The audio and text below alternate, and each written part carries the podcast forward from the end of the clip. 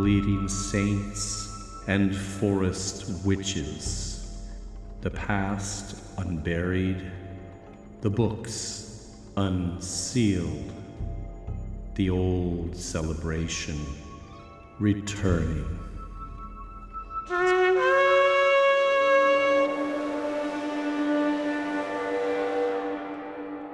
Hello, and welcome to my study. Please uh, come in and have a seat. All the books surrounding you are those used to research our show, and the individual to my right here, along with managing domestic duties, serves as our reader for any passages that will be directly quoted from these sources. Her name is Mrs. Carswell. Hello. To begin, I'd like to thank our listeners for what is today a run of 100 episodes. 100. Yes. And uh, a little celebration music.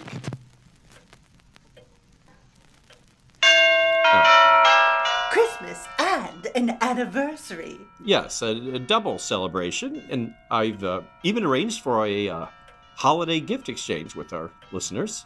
You didn't tell me about this. I uh, just thought of it. Like a secret Santa? How would we draw names? We can't. But we do have bone and sickle gifts. Uh, not only the mug and the uh, 2022 Gothic skeleton shirt, but we're also printing more of the original shirt. With the skeleton holding the sickle. Yes, uh, short sleeve, long sleeve, hoodies. And it's not been available for a couple of years now.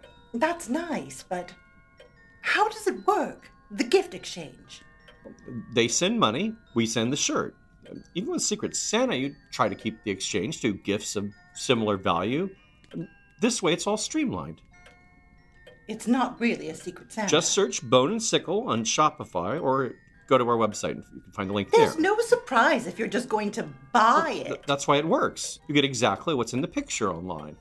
Well, Oh, well, we do have the party music and we have cake, oh, Lord. The cake. Christmas cake.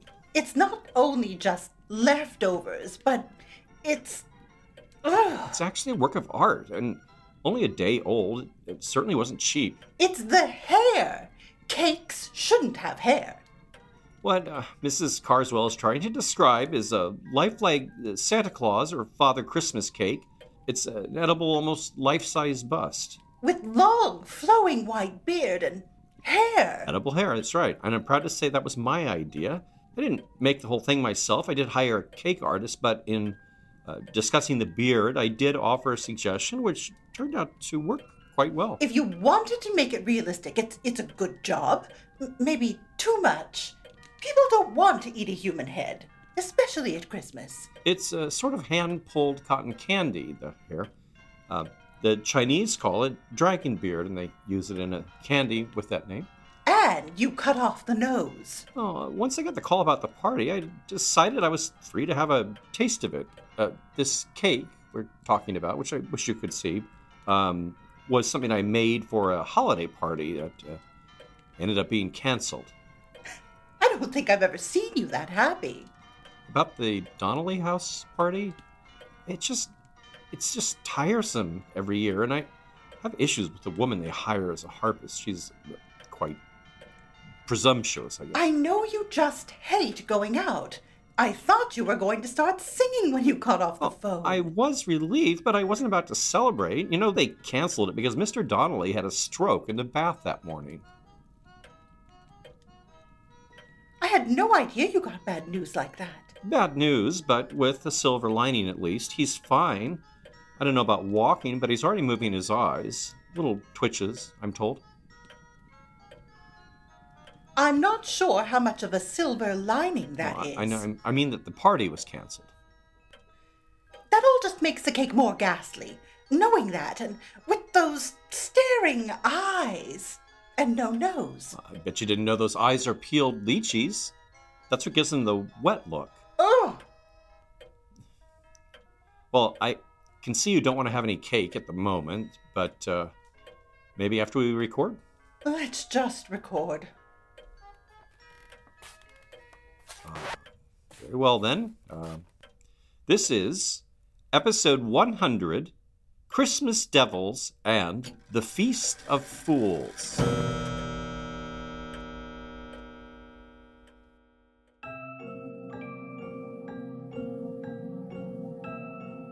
I am your host, Al Ridenour, and this show, Bone and Sickle, examines the intertwining of horror and folklore in a historical context. I started the show as a way to further explore this area of intersection after writing my book, The Krampus and the Old Dark Christmas, which, I might add, makes an excellent holiday gift, perhaps paired with the new Bone and Sickle shirt.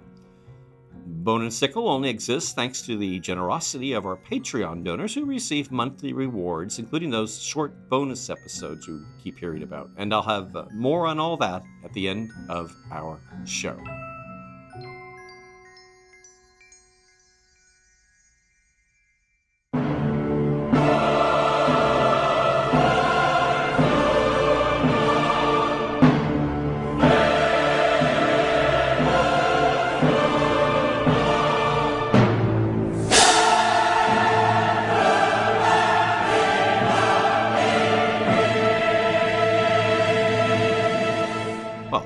More than adequately dramatic, a bit cliched perhaps. The piece is one I'm sure you've heard in any number of Hollywood productions, wherever they want to goose up the drama a bit. It was even used at uh, one point in a German Old Spice commercial. Old Spice, the mark of a man. And it traveled a long way to get there, all the way from the Middle Ages, or at least it could be said for the lyric. O Fortuna, named for the Roman goddess of luck and fate, is one of 24 11th century poems set to music by the German composer Carl Orff in 1935. Sometimes this single piece from Orff's cantata is uh, incorrectly referred to by the name of the entire cantata, uh, Carmina Burana, which is also the name of the uh, medieval verse collection. Now, what uh, any of this has to do with Christmas devils or the Feast of Fools will become clear shortly as we explore a connection with the early St. Nicholas plays. We are in the neighborhood of St. Nicholas, after all, or his uh, December 6th feast day. And uh, those who've been listening to the show for a while, or those who've read my book, know that the uh, Alpine St. Nicholas plays were a primary influence on creating the figure of uh, Nicholas's dark companion, the Krampus. We're not going to be discussing the Krampus exactly, but we will be talking about some broader cultural forces that shaped those Nicholas plays, and the materialist episode is largely adapted from my Krampus book and the chapter The Church Breeds a Monster. Uh, before we get to all that, however, one more note on the Carmina Burana. Despite the weighty musical setting Orff provided O Fortuna, you might be surprised to learn that many of the poems in the collection were pointedly frivolous, snarky, and rude. While their author is unknown, they're considered uh, Goliard works, or the work of a Goliard, uh, that is a, a, name for uh, young monastery dropouts who wandered the country, minstrel style, earning their food and lodgings with humorous or bawdy songs, which specifically parodied the language and customs of the church. Here's a bit of what I'm talking about from the uh, Carmina Burana, one that references Decius, the Roman god of dice and gambling. The story in the poem begins with a bunch of corrupt ecclesiastics at a gambling table. A pious man of God who's taken a vow of poverty arrives at the door, eager to join them, and he gets a rude response. Friend, you and your poverty can go to hell. Get thou behind me, Satan, because you do not smell of money. They threw him out, and he went off weeping bitterly and inconsolably. Later on, a certain rich cleric came to the Curia. He was gross and fat and swollen and had committed treacherous murder. He bribed the first doorkeeper, then the chamberlain, then the cardinals. But they put their heads together and demanded more. However, the Lord Pope heard that his cardinals and ministers had been lavishly bribed by the cleric, and he was sick even to death. So the rich man sent him medicine in the form of gold and silver, and straightway he was healed. Then there's one called the Drinker's Mass, replacing the Lord's name with that of the Roman god of drink. Uh, Catholics will recognize its inversion of the uh, mea culpa. I confess to the all drinking culprit Bacchus and the accursed red wine and to all his dishes, and to you drinkers that I have drunk most excessively, gluttonously, through great sickness of the culprit, Bacchus my god, with snorting with greatest speed, through my vat, through my most grievous fat.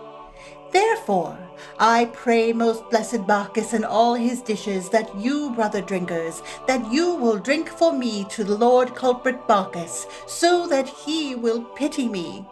May cup powerful Bacchus have mercy on you and permit you to lose all your clothes, and lead you to the great tavern, he who drinks and gulps through all the cups of cups.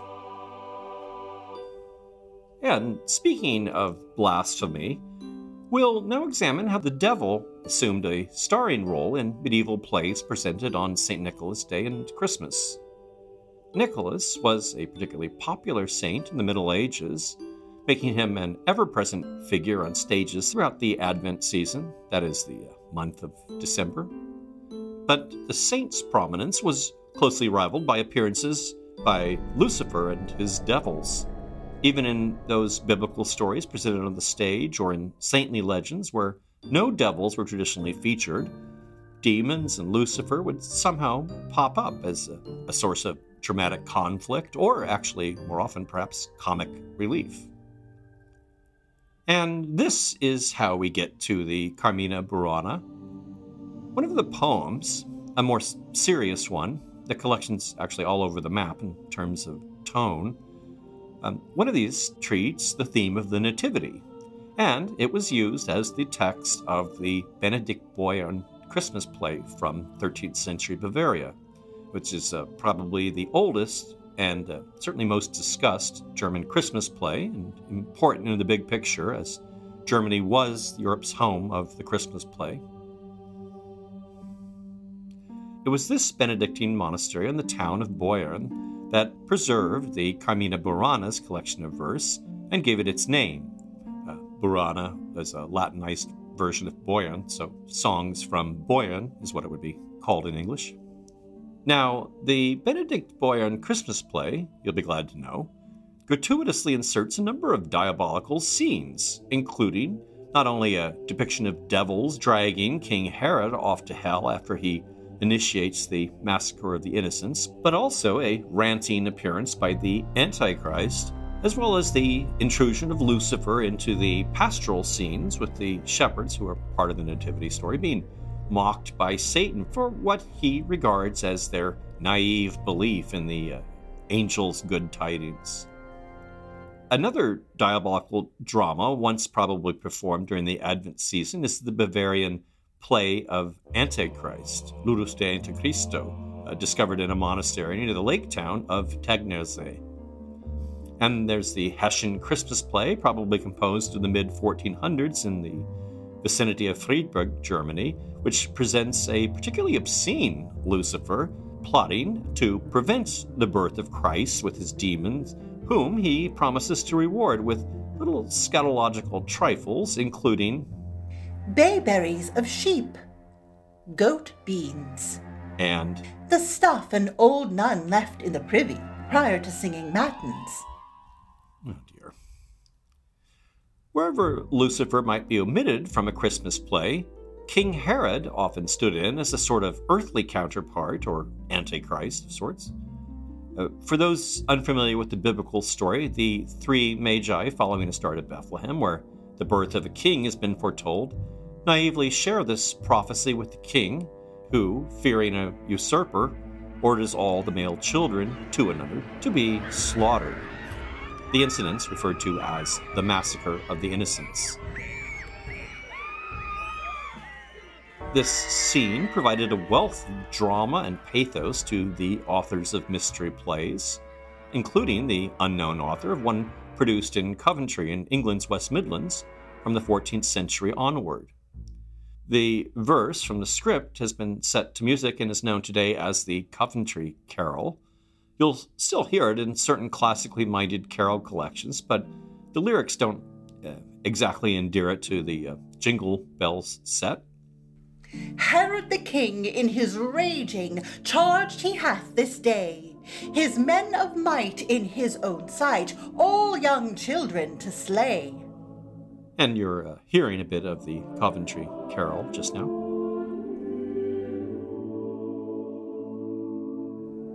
Medieval thespians were known to take a particular delight in portraying King Herod's anger and confusion and cruelty.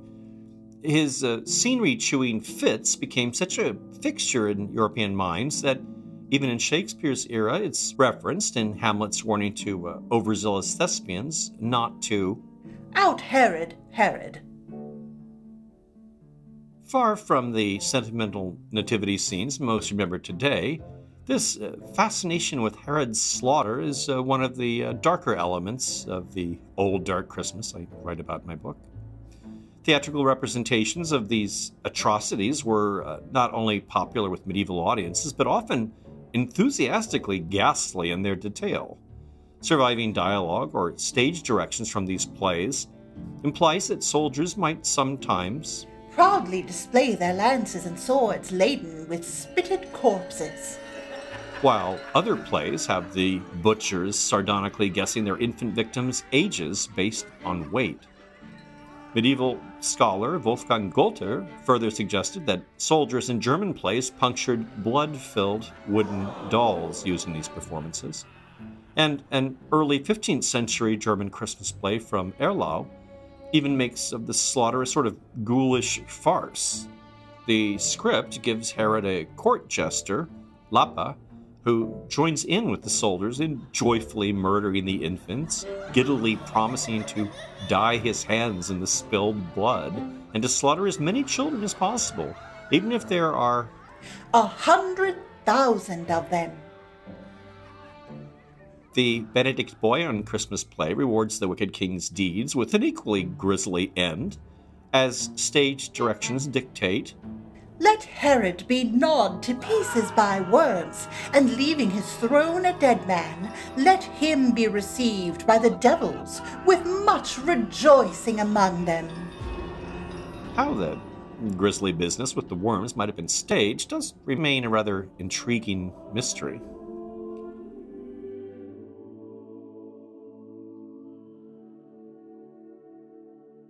Herod's appearance in these ecclesiastic productions could also involve a certain amount of theatrical roughhousing. From the Italian town of Padua, under the leadership and cultural influence of German bishops through much of the Middle Ages, we find particularly theatrical instructions in a 13th century liturgy for the Mass of the Innocents. On that day, the gospel reader is to be costumed as Herod and equipped with a wooden spear. After angrily reading the story of his own crimes, he is instructed to hurl his spear into the choir, where the choir sits, not into a singer. More performers posing as Herod's soldiers are then sent to attack those conducting the service, and then to proceed out into the nave to harass the congregation. Their weapons are inflated animal bladders, the uh, medieval equivalent of a balloon that became a traditional uh, carnival toy for s- smacking people around you. While this interest in Herod was particularly strong in German speaking lands, the appeal of Satan, his devils, and his infernal realm was universal throughout Europe during the period. For the greater part of the audience who did not understand the Latin dialogue, the visual appeal of fanciful costumes and effects was all important, sort of like today's Marvel movies. As theatrical pageants became more elaborate and practical staging concerns forced them outside the church's confines, one feature that became almost mandatory was the hell mouth. This uh, portal to the underworld was usually represented by a gaping, bestial maw large enough to accommodate the exit of demons and the entrance of sinners. If it were large and well positioned enough for audiences to observe actions within, the Hellmouth might even contain a few players costumed as chained sinners and devils armed with instruments of torture. While the setting for heaven might be rather sparsely defined, little expense was spared in pleasing the crowd with an elaborate entrance to Satan's realm. Smoke and belching fire was a regular feature of the Hellmouth. The jaws themselves might also be engineered to move, as is the case from a 1437 Passion play in Metz, Germany, for which the Hellmouth was praised as Very well made, for by a device it opened and closed of its own accord when the devils wanted to go in or come out of it. And this great head and two great steel eyes, which glittered wonderfully. A hellish din might also accompany the opening of the mouth, as in the case of this 1474 play from Rouen, France, in which All the devils cry out together with their drums and other thunderings made by machines, and the cannon are shot off, and flames of fire are thrown out from nostrils, the eyes, and the ears. demons who flitted in and out of the Hellmouth wore masks, which also figured into the production's cost. A 1433 document from a play in York, England, shows, curiously, twice the number of devil masks compared to the Coats. or costumes, suggesting that performers portraying devils either sported both backward and forward facing masks, or, as scholar Clifford Davidson and Nona Mason believe, The second attached presumably in a not quite respectable location. Know, something you'd recognize from paintings and uh, stained glass depictions from that era. As for the costumes, leather would be suggested by those uh, sponsoring the devil costumes, the Tanners Guilds. Leather seems to be uh, mentioned in the description of the devil in Hildegard von Bingen's Ordo Virtutum, uh, the Order of the Virtues, in which the uh, devil's appearance is likened to A reddish brown, leathery skinned beast which is similar to a dragon. As a fallen angel, Lucifer might also be costumed in feathers, often charred or worse for wear from his fall from heaven. In the uh, mystery play from Chester, England, for instance, the script calls for The devil in his feathers all ragged and rent. In a 1453 play from Lucerne, Switzerland, uh, Satan even appears in a Garden of Eden temptation scene as a four legged serpent walking on his hind legs up until the point when he is cursed by God, and then the actor is directed to make his exit crawling on all fours. Another play from Breton explains this uh, four legged serpent anomaly as a species wiped out by the fall. Responsible for all these stage effects, for the simulated floods accompanying stories of Noah's Ark, the wire flying angels, devils, saints, blood effects with the grisly simulated martyrdoms, and pretty much any stage effect, was someone known as the. Master of secrets. Often these uh, medieval special effects wizards were recruited from distant cities for the job, and his craft was held in high esteem, as suggested by this 1547 description of a Whitsuntide play, boasting that The contrivances of the paradise and of hell were absolutely prodigious and could be taken by the populace for magic. in a later allegorical drama, the 15th century Castle of Perseverance, the chief demon and god's opponent, named Belial in this production, is required to Have gunpowder burning in pipes in his hands, and in his ears, and in his arse, when he goeth to battle. In a 1536 pageant, Mystery of the Holy Acts of the Apostles, presented in Bourges, France, the devil appears in A hell 14 feet long by 18 feet broad, in a fashion of a rock crowned with a tower, ever burning and belching flames, wherein Lucifer's head and body alone appeared, vomiting flames of fire unceasingly, and holding in his hands certain kinds of serpents or vipers which writhed and belched fire. Masks might also be equipped with similar effects, as in the late 15th, early 16th century uh, director's notebook from Provençal, which uh, offers, complete with drawings, Instructions for making a devil mask that will blow fire.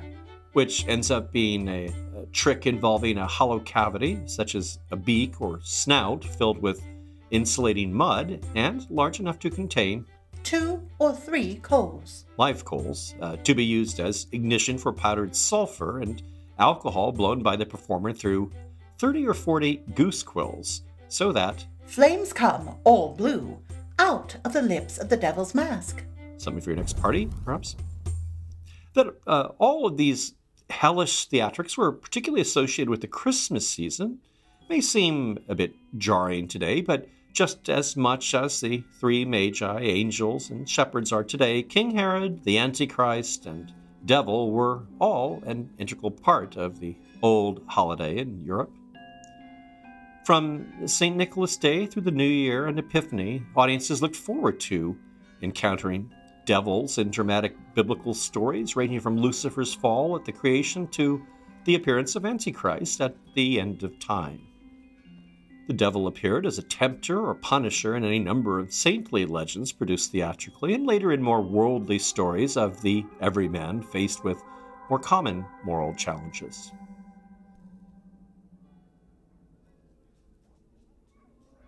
Beyond the Nicholas plays, there's another tradition associated with St. Nicholas that fed a subversive, sometimes violent undercurrent in holiday celebrations, namely that of the boy bishop. Beginning around the 10th century, the title was given to a youth chosen from the choristers or the students of the cathedral school who was elected to lead Mass either on the feast day of St. Nicholas, because of Nicholas's uh, patronage of children, or on December 28th, the Feast of the Holy Innocents, a day honoring not only the young martyrs, but children in general. The tradition was found throughout Catholic nations and later even in some Protestant regions. Despite the tradition being discouraged or forbidden in past centuries, its potential to generate unruliness, which we'll discuss in a moment, it resurfaced in the modern age, as in this 1935 newsreel documenting the temporary enthronement of a boy bishop in a church in Compton, in England's southeast. Highgate arrived for the ceremony of enthroning the boy bishop, a custom which dates back over 500 years, a medieval ceremony revived in a modern parish church of Surrey. The novelty of a diminutive bishop outfitted with a tiny mantle, mitre, and crook, assisted usually by his equally diminutive schoolboy chaplains, drew uh, huge crowds to the cathedrals. Sometimes the mass could get quite elaborate. In uh, Toledo, Spain, for instance, the young bishop was invested with his mitres by angels standing on a suspended cloud lowered in for the occasion. Other unruly elements of the boy bishop services are reported by King Conrad of Germany in 911. Writing about his visit to the Abbey of St. Gall near Lake Constance, Switzerland, he describes a boy abbot whose title had to be defended via a foot race conducted in the church during the services. Upon a cue, the young rivals were to race from the church door and attempt to catch the appointed abbot. If they succeeded, the youngster was to forfeit four servings of wine to his captors and could not remain at the altar. If the young abbot evaded his captors, he received an honorary seat during the Mass from which he was allowed to throw uh, pears, apples, pancakes, or water at his rivals. Conrad also reports that within the school itself, boys on this day Were not bound by any law. and were accustomed to capturing their teachers or other visitors and holding them until an adequately large ransom was paid, which is uh, probably related to the barring out customs, the banning of teachers from classrooms allowed on certain occasions in British schools of later centuries. Money and gifts were also usually demanded by the boy bishop and his retinue during a citywide procession that followed the Mass and ended with drunken feasts hosted by prominent members of the community. Sometimes these processions could degenerate into destructive sprees, as evidenced by a letter written by Pope Innocent IV to the Bishop of Regensburg in Bavaria in 1249. In this communication, the Pope details the problem as has been reported to him by the abbot of nearby Prüfening Abbey. The Pope concludes, repeating the abbot's accusations, Every year, while playing at appointing a bishop for themselves, they indulge in masked shows and other mostly shameful games. Approaching the monastery each year with games of this kind and weapons in their hands, they break the doors and treat the monks and the servants of the monastery shamefully. Then they drive the horses and cattle from their stalls. These excesses are sometimes not accomplished without bloodshed. More than a hundred years later, there were still cases that seemed to escalate into uh, Lord of the Flies territory. A uh, local chronicle from 1357 notes that A citizen of Regensburg killed a cleric of the cathedral church while he was riding with his bishop, namely the Bishop of Boys. the city of Paris even saw the death of a boy bishop himself. In 1448, students parading along with the surrogate bishop were confronted and attacked by the city's night watch, wounding several of the revelers. The students retreated to the house of a former rector of the university, but were besieged with arrows and stones hurled by a catapult. Eventually, the watch battered their way into the home, where a battle ensued and the students were captured. The boy bishop himself was later found dead in the Seine, believed murdered. Another death associated with boy bishop celebrations occurred in Salisbury in 1448. On the way back from evening celebrations, an argument erupted among the students and a group of accompanying vicars, during which a retainer of the canon hosting the party was beaten to death with sticks. An investigation revealed that during the mass led by the boy bishop, participating vicars indulged in much, Howling and profanity. and that candles had been stolen and vestments and ornaments damaged. Chronicles of the Lauterburg Monastery near Saal, Germany, also recorded a boy trampled to death during the boy bishop celebrations of 1137. While death and blood-shedding mayhem were hardly typical of boy bishop customs, they became troublesome enough that the tradition was generally banned by the 18th century. In cases where boy bishop celebrations fell on Holy Innocents' Day, December 28th, they became intermingled with the even more subversive celebration of the Feast of Fools. While it would be difficult to demonstrate any direct lineage between this medieval winter festival and the uh, Nicholas Krampus customs, the two phenomena have roots in the same cultural soil. And the societal dynamic at work in the Feast of Fools, during which costumed bishops, devils, and animal masked revelers charged noisily through the streets, feels uh, undeniably similar to the anarchic spirit of the Krampus, or actually the uh, older Perchtenlauf. In The Medieval Boy Bishops, author Neil Mackenzie neatly describes the Feast of Fools in its spirit as Part religious observance, part pantomime, part fancy dress party, part carnival, with some elements of a protest march and satirical show. Those of you who know of the Feast of Fools will probably know it through its carnivalesque street parades and election of a mock king, bishop, or pope of fools. Though this secular side of the festivities is often emphasized, the medieval celebration is actually firmly connected to liturgical traditions. The Feast of Fools, or Latin uh, Festum Fatuorum, is generally considered to have consisted of three or four individual feast days, all of them inverting ecclesiastic hierarchies. On December 26th, the feast of St. Stephen, the deacons traded positions with the priests over them. Priests were elevated over bishops on St. John's Day.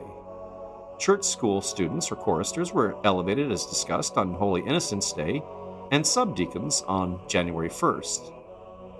Later in history, January 1st was most often associated with the name Feast of Fools, and some scholars prefer to restrict the definition to this day. But there is a looseness in regional vocabulary and traditions which makes this a bit questionable. It's probable, however, that this day represented an extreme in rough behavior and unruliness, given that the subdeacons were the lowest adult members of the ecclesiastic castes, often illiterate, and unlike the boy bishops and his chaplains, not subject to adult supervision.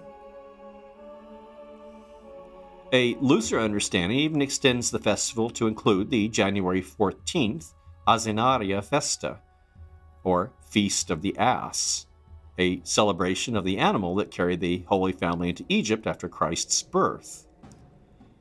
In certain locations, a live animal will be wrangled into the church and stationed at or near the altar.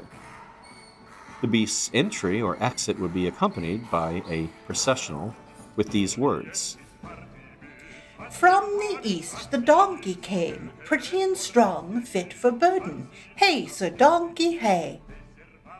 Gold from Arabia, incense and myrrh from Saba, this gallant donkey brought to the church. Hey, Sir Donkey, hey! You say amen, donkey, all filled with grass. Amen, you repeat, spurning the past. Hey, Sir Donkey, hey!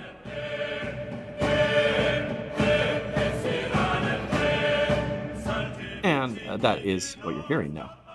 Mackenzie, the uh, author quoted earlier, says it was sung with a genuflection at the end, apparently to the ass, and the mass finished with the priest dismissing the people and whinnying three times, to which the people responded with three whinnies.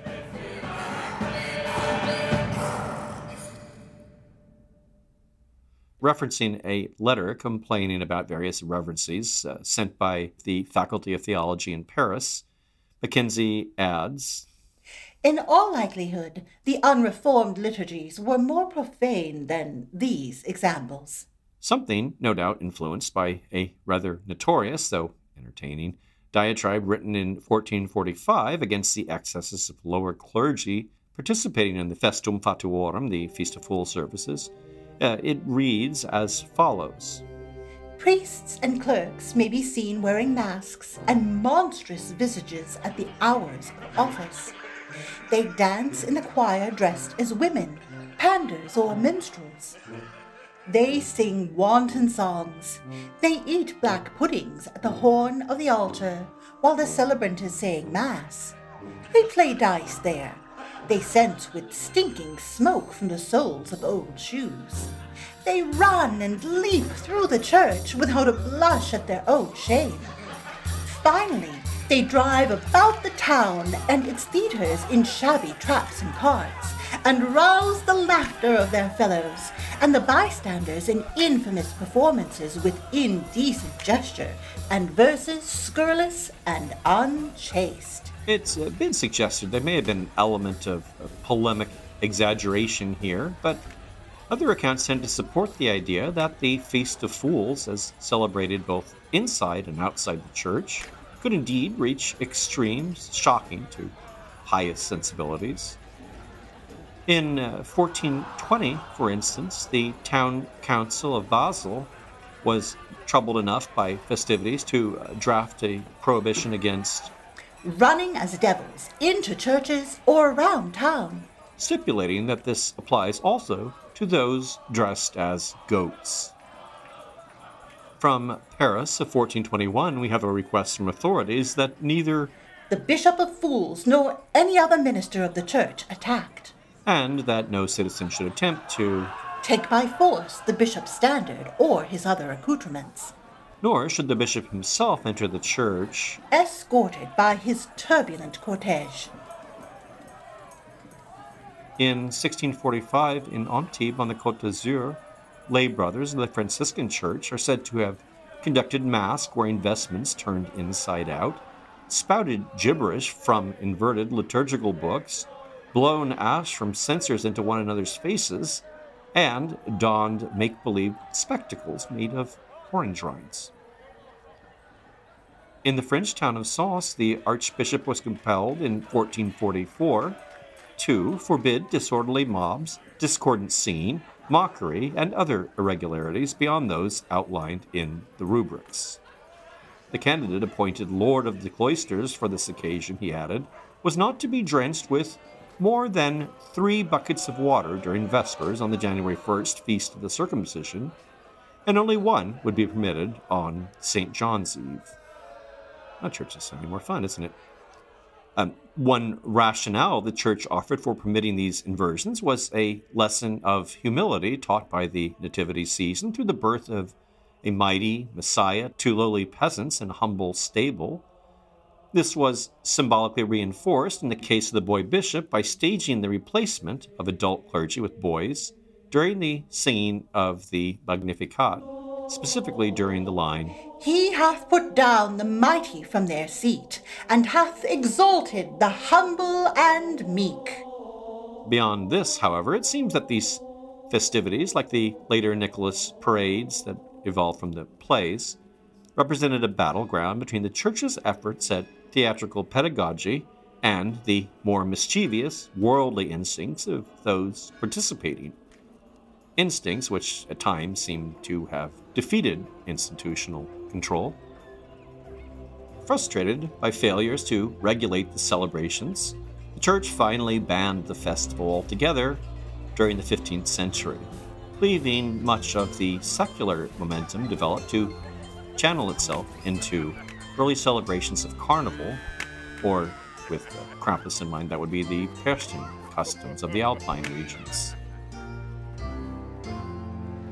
What's the matter? Are you deaf? She's deaf, and the bells have made him so. Deaf. Maybe he's dumb, too. That makes him the perfect king. Show him the crown.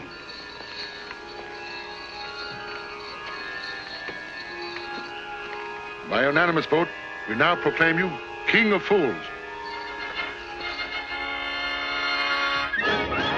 That would be Quasimodo, the hunchbacked bell ringer of Notre Dame. Charles Laughton here in the uh, best talkie version released in 1939. Uh, this is probably the most famous literary reference to the Feast of Fools, one celebrated in Victor Hugo's novel on Epiphany, January 6, 1492. I could hardly end the show without mentioning it, and now that I have, that's what we'll do.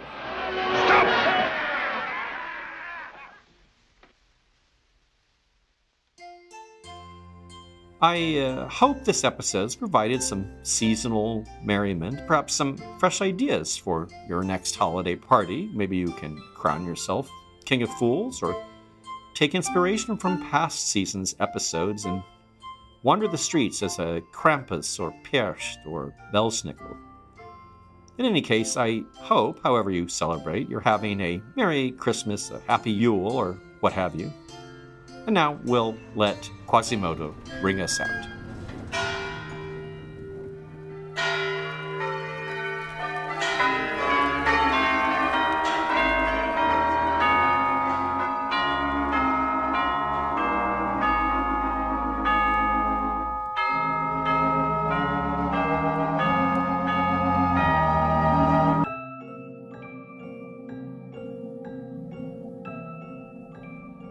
Hope everyone's been enjoying our show and that you might have the opportunity to leave a review if you do.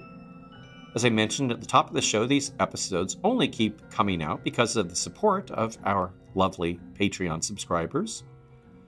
Rather than list off all the rewards that patrons can receive, as I normally do, I'm going to read another review from another happy patron. No need to take my word for it, you can hear from our patron Tyler Lomanak, who says, Not only do I have regular episodes to enjoy, but I also have one of the most entertaining Patreon feeds imaginable. The feed features additional information and truly obscure media to round out the regular episodes. There are bonus episodes that are creepy and enthralling and include a musical number that is utterly unique. Mr. Ridenour works to constantly engage his patrons and make the podcast experience something to look forward to throughout the month. Everything is so well researched, beautifully produced, and lushly atmospheric. I even had my fortune told by Mrs. Carswell's bees. Thank you, Tyler. I hope someone might follow in your footsteps this episode. We uh, thanked quite a backlog of new patrons in the last show, but we do have a few new ones. Our heartfelt thanks goes out to Tanya Mercatorisa, L. Griffion, John Deere, Tina Lieberherr, Mark Stewart, and Micah Kavanaugh. And thanks also to Grim Robes for the very kind review on Apple Podcasts. Bone and Sickle is written and produced by me, Al Ridenour. Mrs. Carswell is played by Sarah Chavez, whose projects and writing related to death and culture you can track at sarah-chavez.com. Thanks so much for listening.